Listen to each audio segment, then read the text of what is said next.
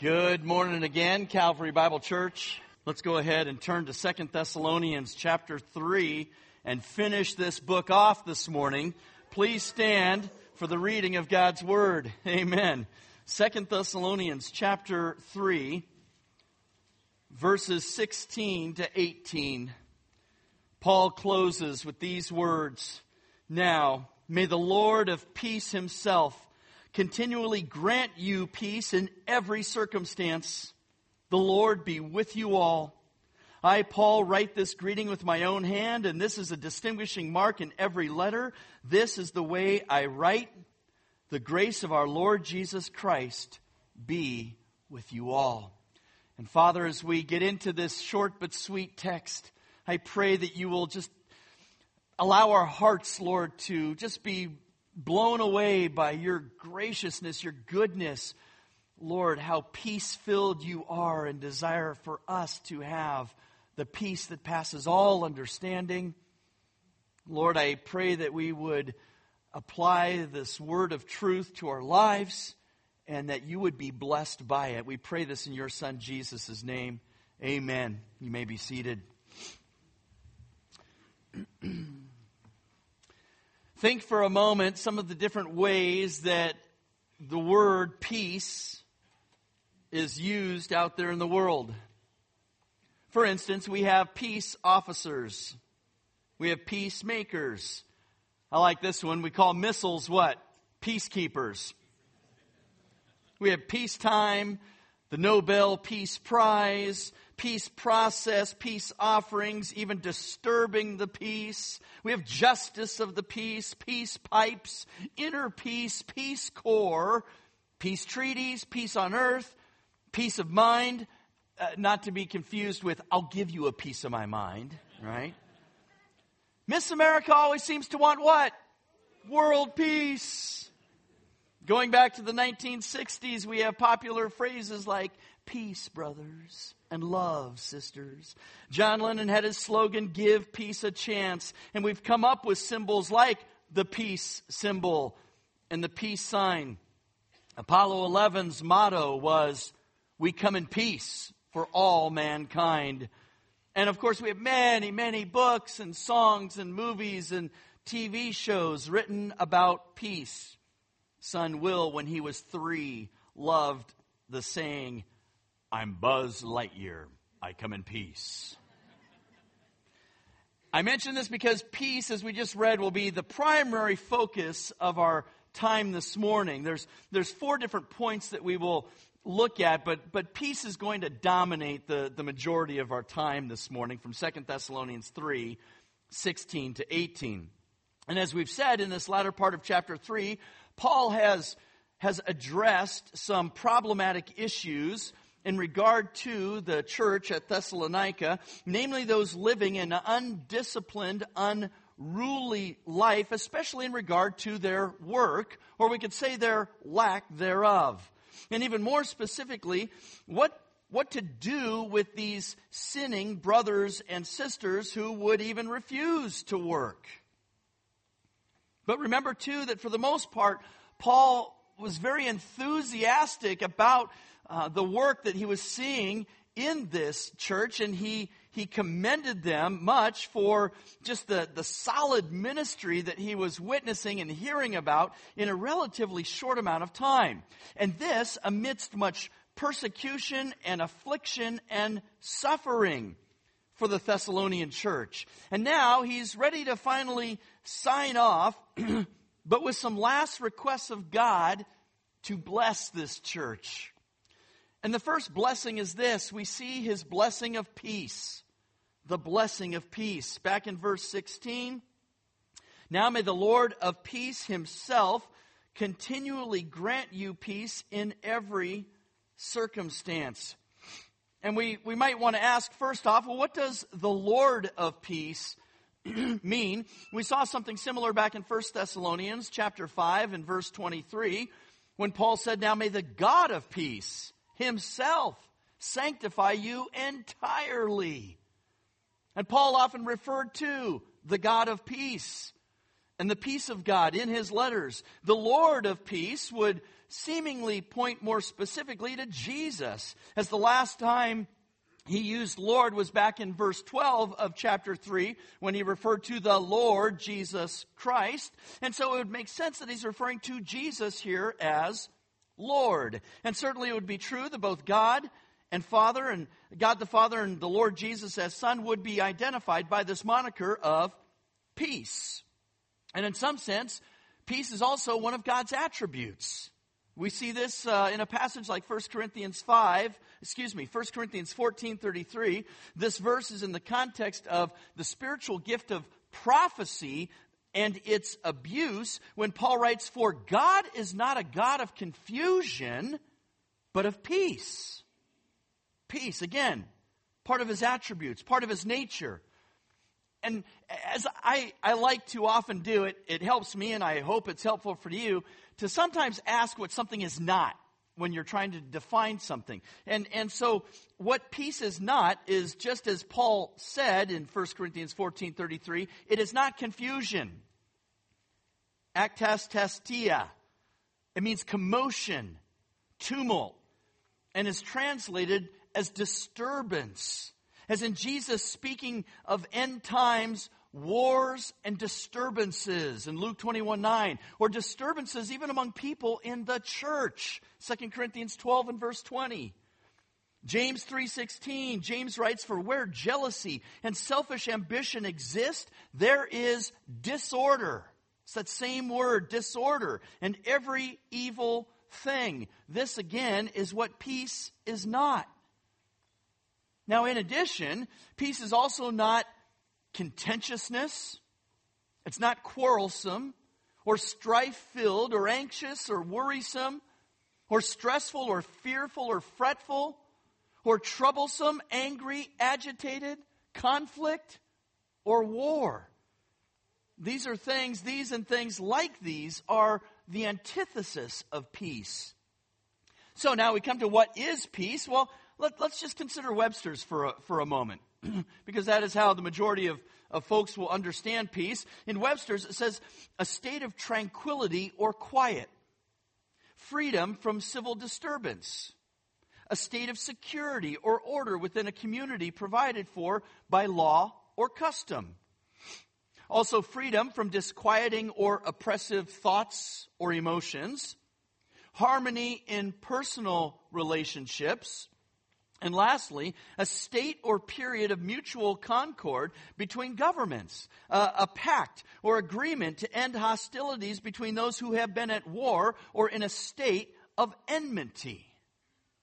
Now, of course, we care more about what the Bible says about peace, how the Bible defines peace, and for that we turn to the most common word for peace in the New Testament, eirene eirene, which has several meanings and, and actually quite similar to Webster's, such as harmony, opposition or dissension, war, excuse me, the opposite of dissension and war, tranquility, health, welfare, prosperity, and every kind of good. When we look back into the Old Testament, you're going to be familiar with this word, shalom. Shalom is the word used for peace. It literally means to be whole or, or safe or sound. And, and it was often used as a greeting or a farewell, but it, it really, in that sense, means more along the lines of, may that which is good within you richly abound and flow out to those around you. That's what they were saying when they would say, Shalom. Peace was also the paramount blessing that Israel was looking for in the messianic kingdom. frankly, it's what we all look for, isn't it? Just in the course of our daily lives. I mean, we know that we have that future permanent peace to look forward to when Christ returns and sets up his kingdom here on earth. And then we get into the new heavens and the new earth. But isn't that what every person wants and desires even here in this life. So, getting back to verse 16, and Jesus being the Lord of peace, what other implications does that have for, for us? How else can we understand Jesus as the Lord of peace. And, and I'm going to put to you three different ways. And our gals, our ladies just had uh, yesterday their, their time of fellowship and teaching, and it was all on peace. And I was asking my wife just uh, for some of the, the things that they talked about, and it just sounded amazing. It sounded like, man, they were covering all the bases talking about peace. But first, we want to consider peace with God peace with God. And I know I'm not going to surprise anyone here, and, and this is something I know I have preached before. But the fact is, all human beings, all of us start out as enemies of God. There is no peace with God. And this goes back to the fall of mankind in the garden.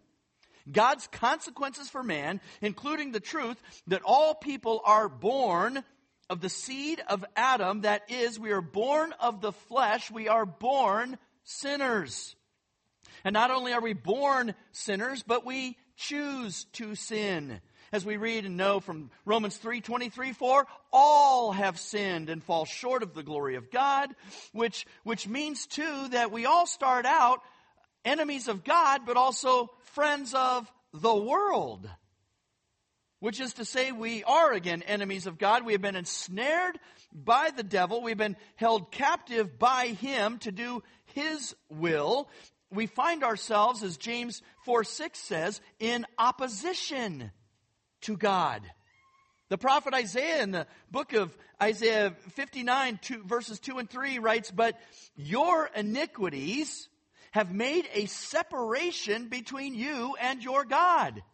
That's true of us, friends. He continues, and your sins have hidden his face from you so that he does not hear. There is this separation God does not hear, for your hands are defiled with blood, and your fingers with iniquity. Your lips have spoken falsehood. Your tongue mutters wickedness. This was all of us. And speaking of for himself, the Lord says through the prophet Isaiah in chapter 57, verses 20 to 21, But the wicked are like the tossing sea for it cannot be quiet, and its waters toss up refuse and mud. There is no peace, says my God, for the wicked. This word picture we have here of this tumultuous tossing up sea is bad enough, but you add to that refuse and mud. I grew up in the San Francisco Bay area, and the San Francisco Bay is just like a big mud pot. And then if you've ever been on a boat and you, we used to go fishing, we would go outside the Golden Gate and you hit the little area called the potato patch. And it's where the water's just churning and moving. And now it's mud and just moving and tossing about. And, or we might think of something like even the Ganges River in India and, and those pictures and things that you've seen where you talk about a water filled with pollution and waste and you combine that with ginormous waves and it's it's again the antithesis of peaceful. And of course the answer to this problem of being an enemy of god is to be reconciled with him to have peace with god. There's a great old testament example of this in numbers 25 Numbers chapter 25. I'm going to read to you verses 10 to 13.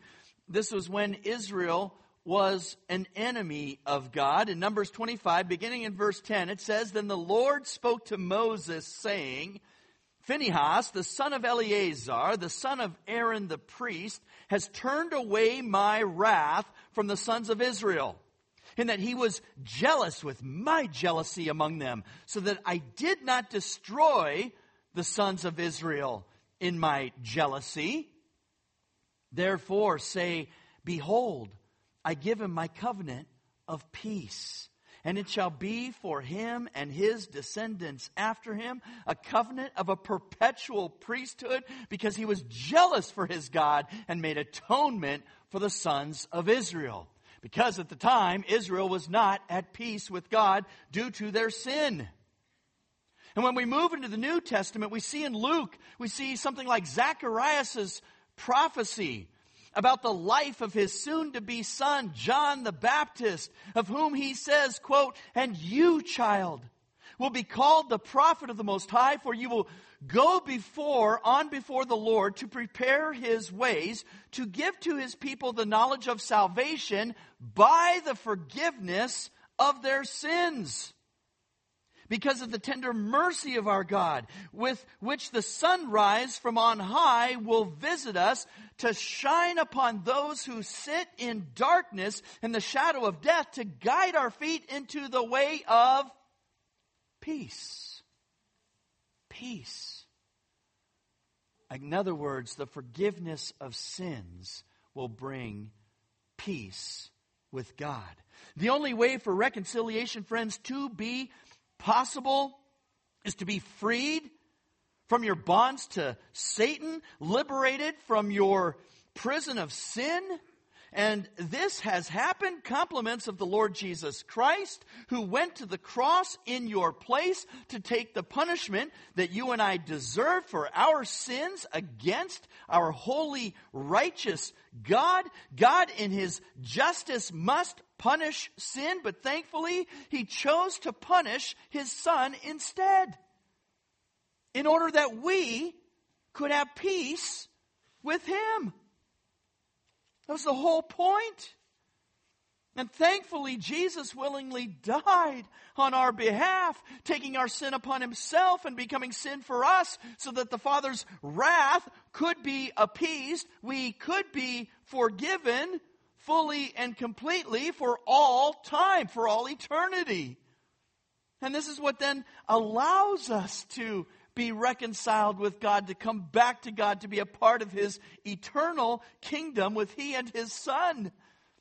Our reconciliation back to Him brings us peace with Him. We see this in a passage like Colossians 1 21 and 22, where Paul says, And although you were formerly alienated, hostile in mind, engaged in evil deeds, yet he has now reconciled you in his fleshly body through death in order to present you before him holy and blameless and beyond reproach. That's the only way that can happen. There was once a husband and wife, and they'd become estranged, finally separated they left the city and resided in different parts of the country. And the husband one day chanced to return to this city on a matter of business. And he went out to the cemetery to the grave of their only son. He was standing by the grave in fond reminiscence when he heard a step behind him. Turning, he saw his estranged wife the first inclination of both was to turn away. But you see, they had a common binding interest in that grave. And instead of turning away, they clasped hands over that grave of their son and they were reconciled one to another. The point here being, it took nothing less than death to reconcile them. And friends, it takes nothing less than death, the precious blood of Christ, to reconcile us back to God, to bring us back into relationship with God. The death of his son, the blood of Jesus. Now, friends, this peace of God is foundational to all other forms of biblical peace. So let's return to our text back in verse 16, where again Paul says, Now may the Lord of peace himself continually grant you peace in every circumstance. And Paul again was writing to the church as a whole, so this would certainly include things like peace with others. Peace with others. At last year's Christmas concert, I shared a story about the Christmas truce of 1914 during World War I, where in that week leading up to December 25th, French, German, and British soldiers crossed trenches to exchange seasonal greetings and talk. And in some areas, men from both sides ventured into that area called no man's land on Christmas Eve and Christmas Day to mingle and exchange food. and, and souvenirs. And there were actually joint burial ceremonies and even prisoner swaps, while several meetings ended in carol singing. Men played games of football with one another, giving one of the most memorable images of this truce. Well, the New Testament is very clear in its stand for peace with one another, very clear about our call for peace with others. For instance, Matthew 5 9, Jesus says, Blessed are the peacemakers, for they shall be called sons of God. In Romans 14 19, Paul says, So then we pursue the things which make for peace and the building up of one another. In Colossians 3:15, he also says, "Let the peace of Christ rule in your hearts." To which indeed you were called in one body and be thankful. Or 1 Thessalonians 5:13 if you remember he said to live in peace with one another. 1 Peter 3:10 to 11 says for the one who desires life to love and see good days I mean is that you? Do you, do you desire life and love and to see good days? He says, must keep his tongue from evil and his lips from speaking deceit. He must turn away from evil and do good. He must seek peace and pursue it. Go after it. Romans 12 and verse 18, Paul says, if possible, so far as it depends on you, be at peace with all men. And Hebrews 12, 14, pursue peace with all men and the sanctification without which no one will see the Lord. And, and what's interesting, especially about these last couple that I just read, is that Paul and the author of Hebrews is now taking us outside of the church realm. In that one another in terms of brothers and sisters in Christ, and he's going outside those doors, friends. He's talking about pursuing peace with those out there in the world and demonstrating a sanctified life to those outside for the purpose of being able to introduce people to Jesus Christ. If we're enemies with those outside the church, how are we ever going to have a gospel opportunity with them? We're not. Those are the people that need forgiveness. Those are the people that, that need that forgiveness of sins and eternal life. And I know sometimes we just want to hate the world and we hate what we see happening and but we have to be careful that we don't let that color us to the point where or affect us to the point where we start seeing outsiders as enemies and we're not seeking to offer them peace. To be peaceful with them or live in peace with them again for the sake of the gospel message. We have to all be diligent and, and proactive, vigilant Christian peacemakers. We must take great efforts and make great strides in seeking and pursuing peace with others, right? Inside the church, but outside the church as well. And there's a third aspect of peace I want us to focus on this morning, and we'll call that peace within ourselves or personal peace. And we see this from verse 16. This is Paul's desire that every believer would continually be granted God's peace in every circumstance of their lives, of your lives, of my life. Not the world's version of peace, friends, but, but God's version, which is a supernatural peace that can only come from Him. And we think to ourselves, or maybe we could ask the question, does that always happen? Does it always happen? The granting of peace by God, yes. It is always continually available. The problem for some of us is that this peace of God, this peace from God, can be interrupted. There can always be someone or something, including ourselves, that seeks to get in the way or seeks to kind of thwart or, or take away God's peace. Author Jerry Bridges, in his book, Fruitful Life, calls these things disturbers of the peace. Disturbers of the peace. Augustus, the emperor, once heard that a gentleman of Rome, despite a, a great burden of debt, slept quietly and took his ease. So he desired to buy the man's bed. The man's bed that he slept in. Needless to say, it was a futile, useless purchase. These disturbers of our peace oh, can be many things.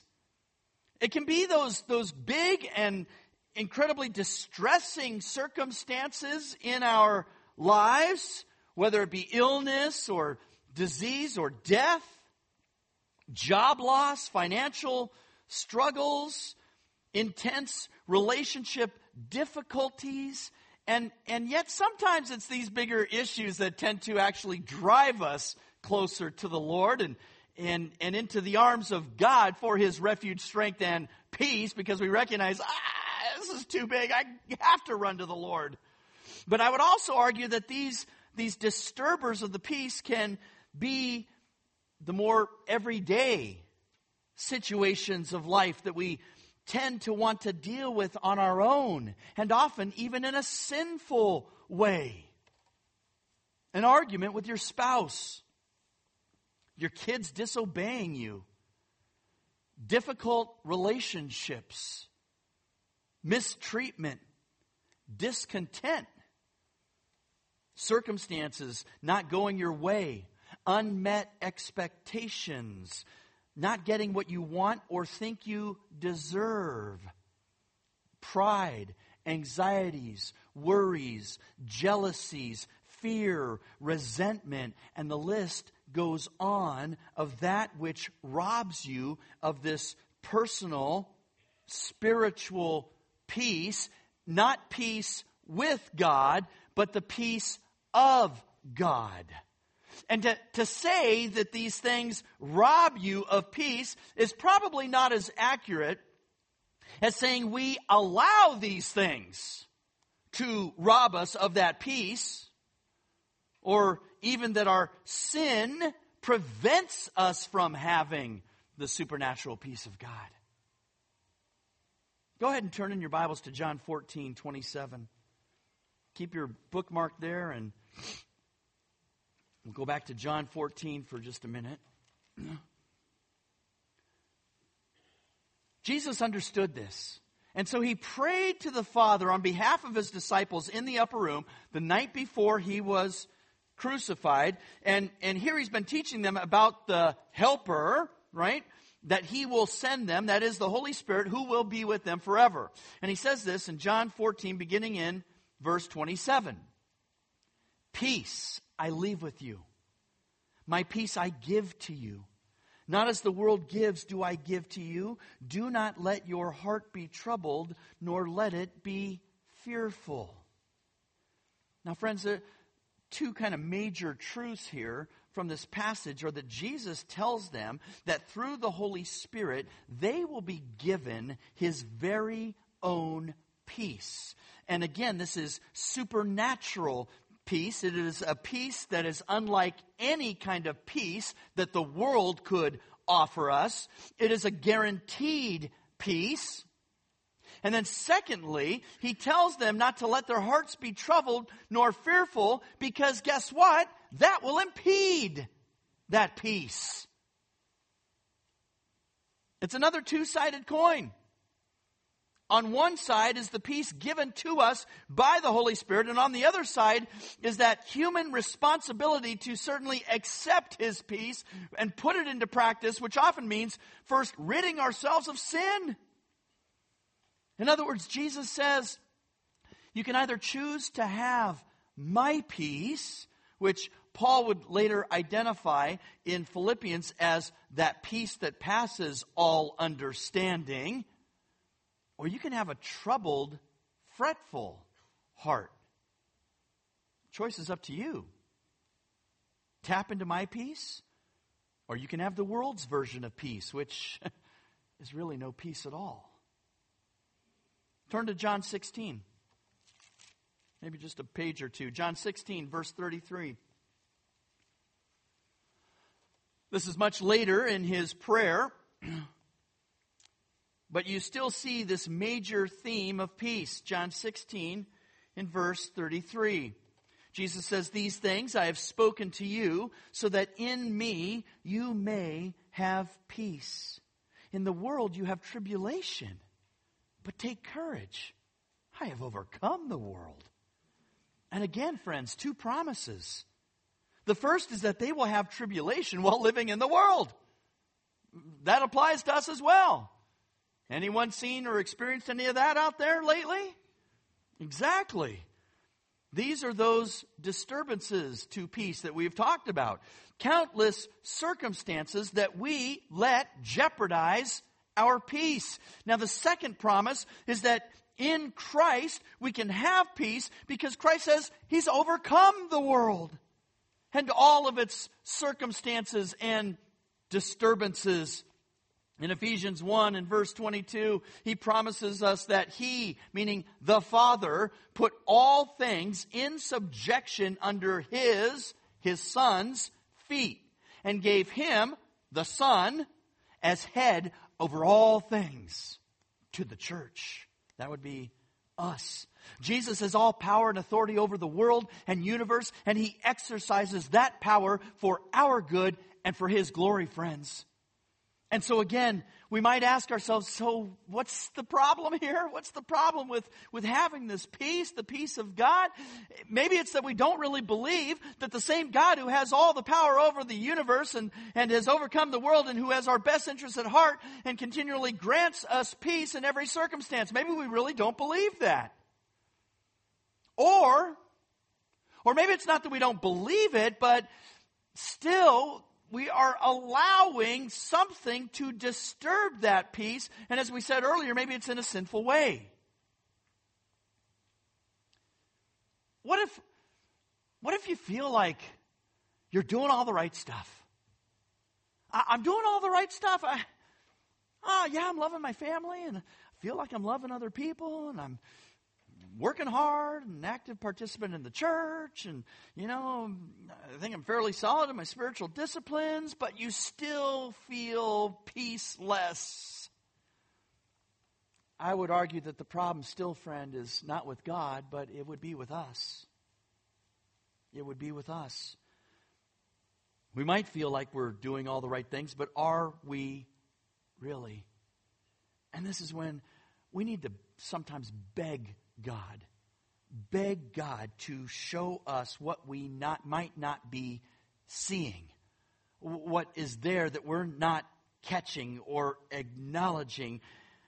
And if sin's the culprit, then we need to ask God to reveal that to us so that we can repent, obey, and have peace restored.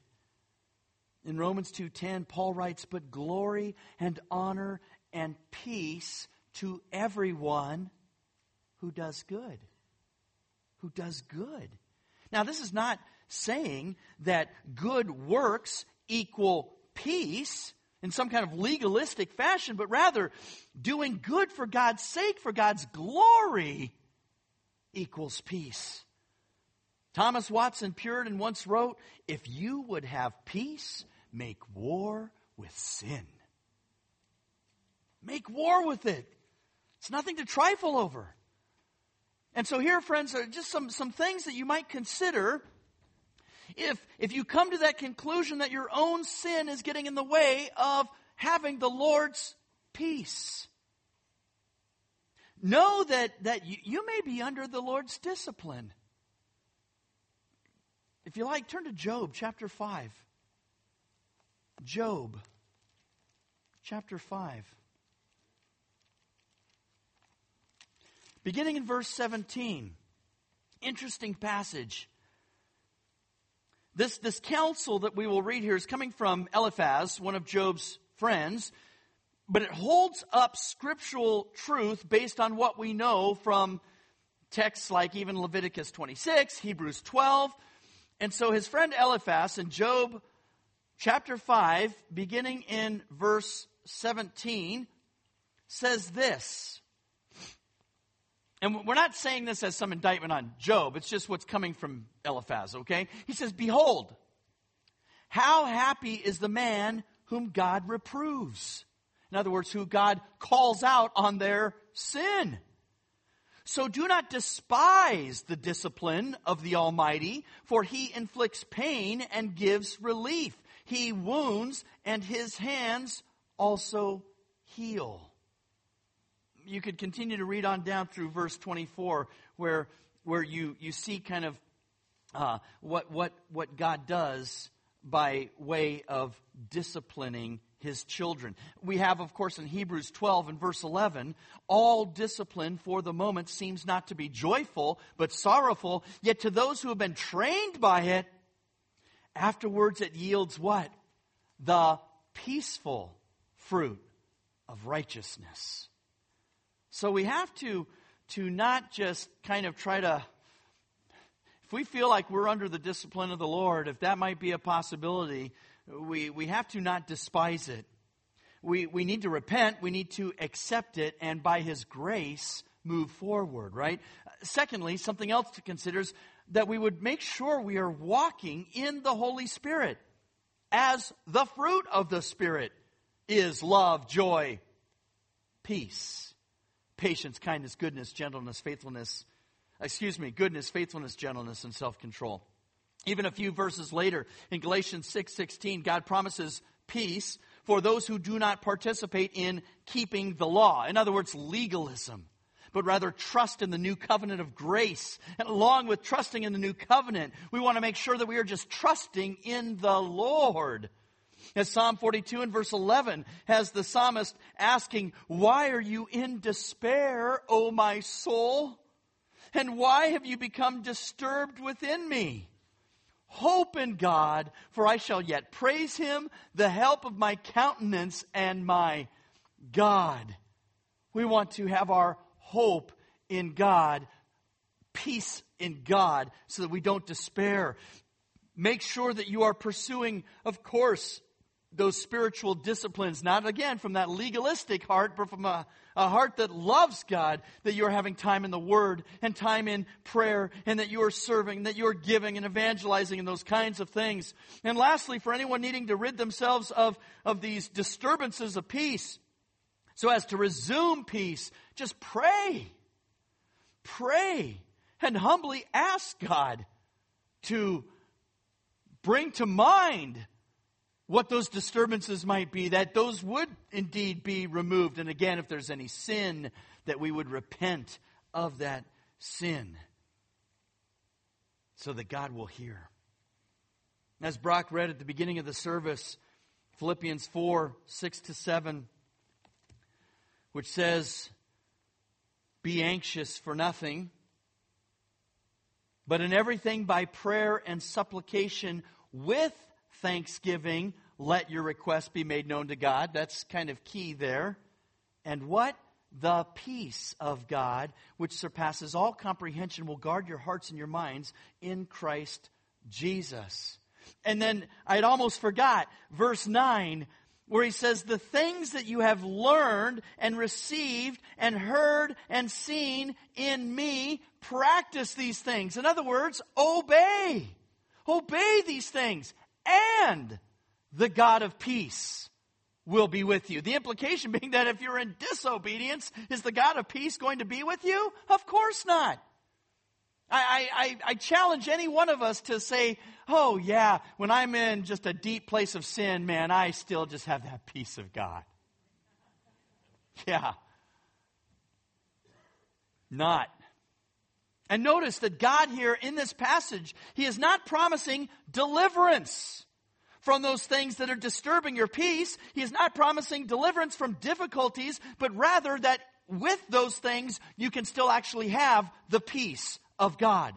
His peace that goes beyond any worldly understanding of peace, it will be there to guard your heart and your mind in Christ Jesus. And I think that's the problem with us sometimes. It's just, Lord, deliver us from these things. They're not fun. They don't feel good. Just, get me out of this.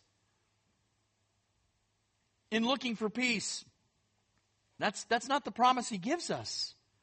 Now, you might be delivered from these things, but that's not the promise. The promise is, is, that even while we are going through these things, there will still be that peace.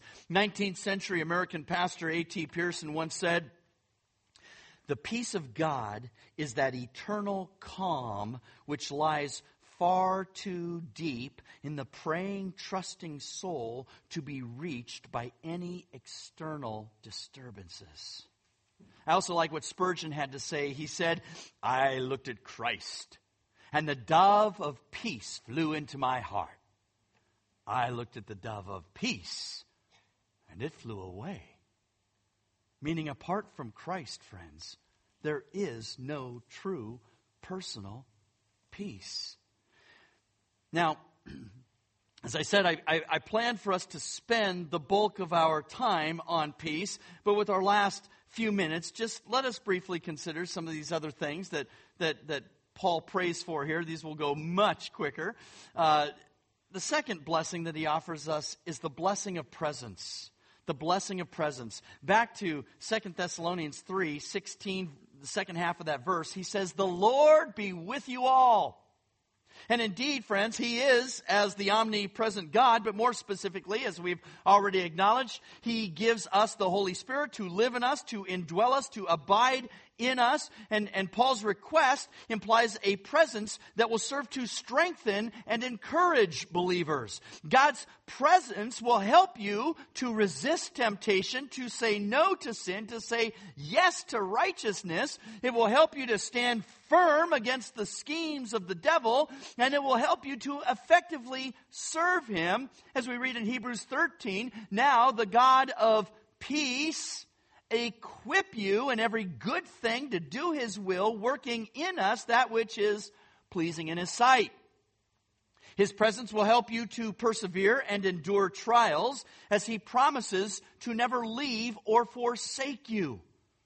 Even though I walk through the valley of the shadow of death, I fear no evil, for you are with me. Your rod and your staff, they comfort me. What is that but to have God's peace.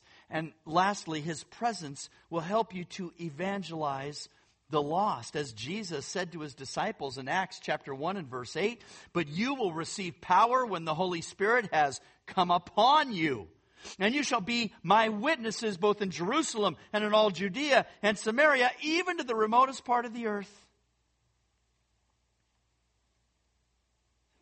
There's a poem, maybe it's a hymn this is the secret of the holy, not our holiness, but Him.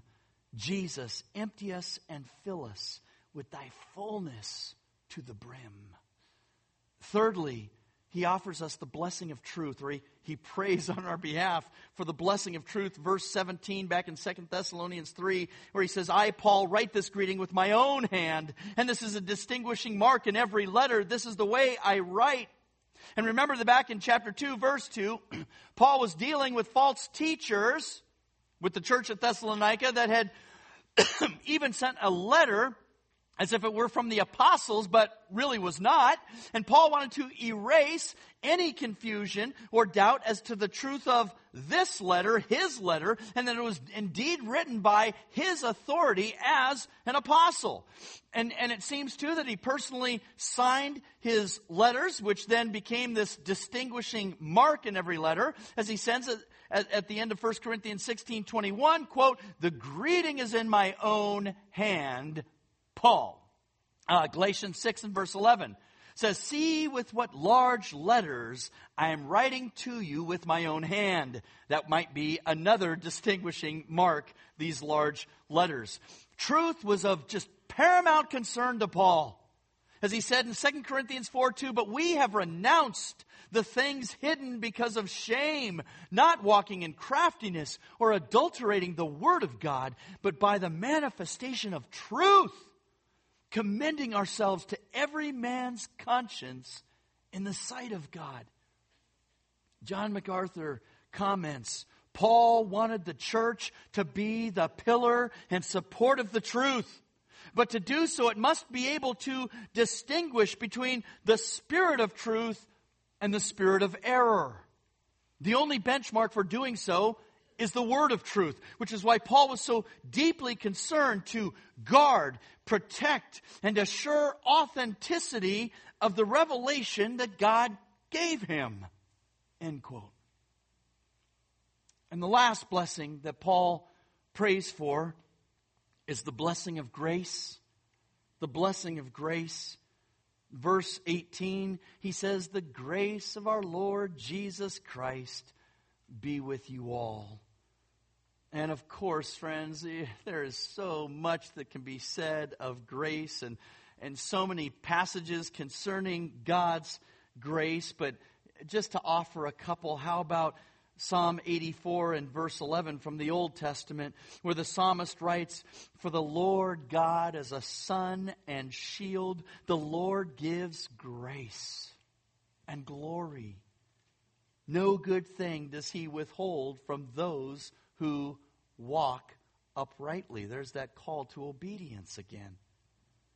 And a New Testament passage, 1 Corinthians 1, verses 4 to 8, where Paul says again, I thank my God always concerning you for the grace of God which was given you in Christ Jesus, that in everything you were enriched in him, in all speech and all knowledge, even as the testimony concerning Christ was confirmed in you, so that you are not lacking in any gift.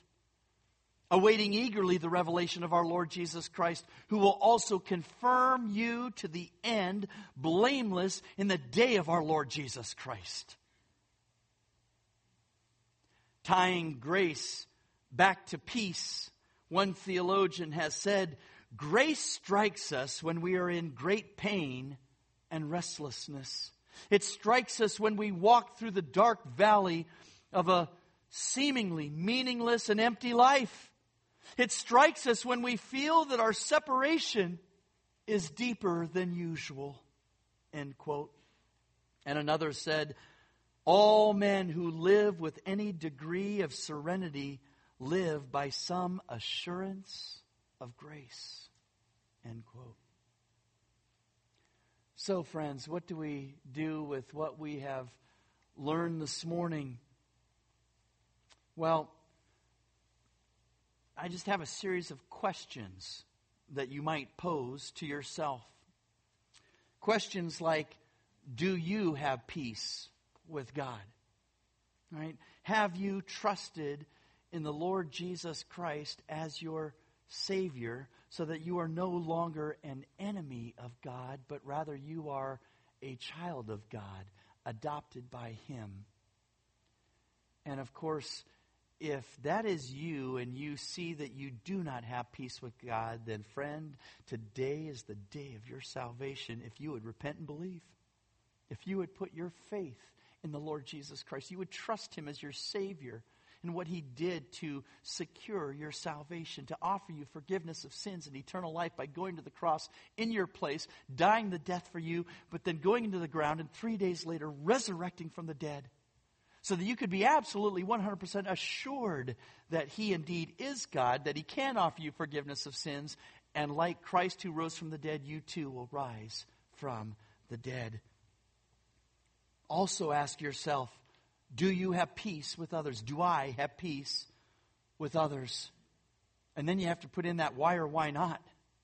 How, how is it that I see I, I have peace with others? Or how is it that maybe I, I don't have peace with others? Well, I've got peace with most people, but yeah, there's that one that just, man, just kind of wronged me yesterday or tweaked me or whatever. And no, I haven't really sensed that I have peace with them. Maybe that's the person you need to go to so that you can have peace with them?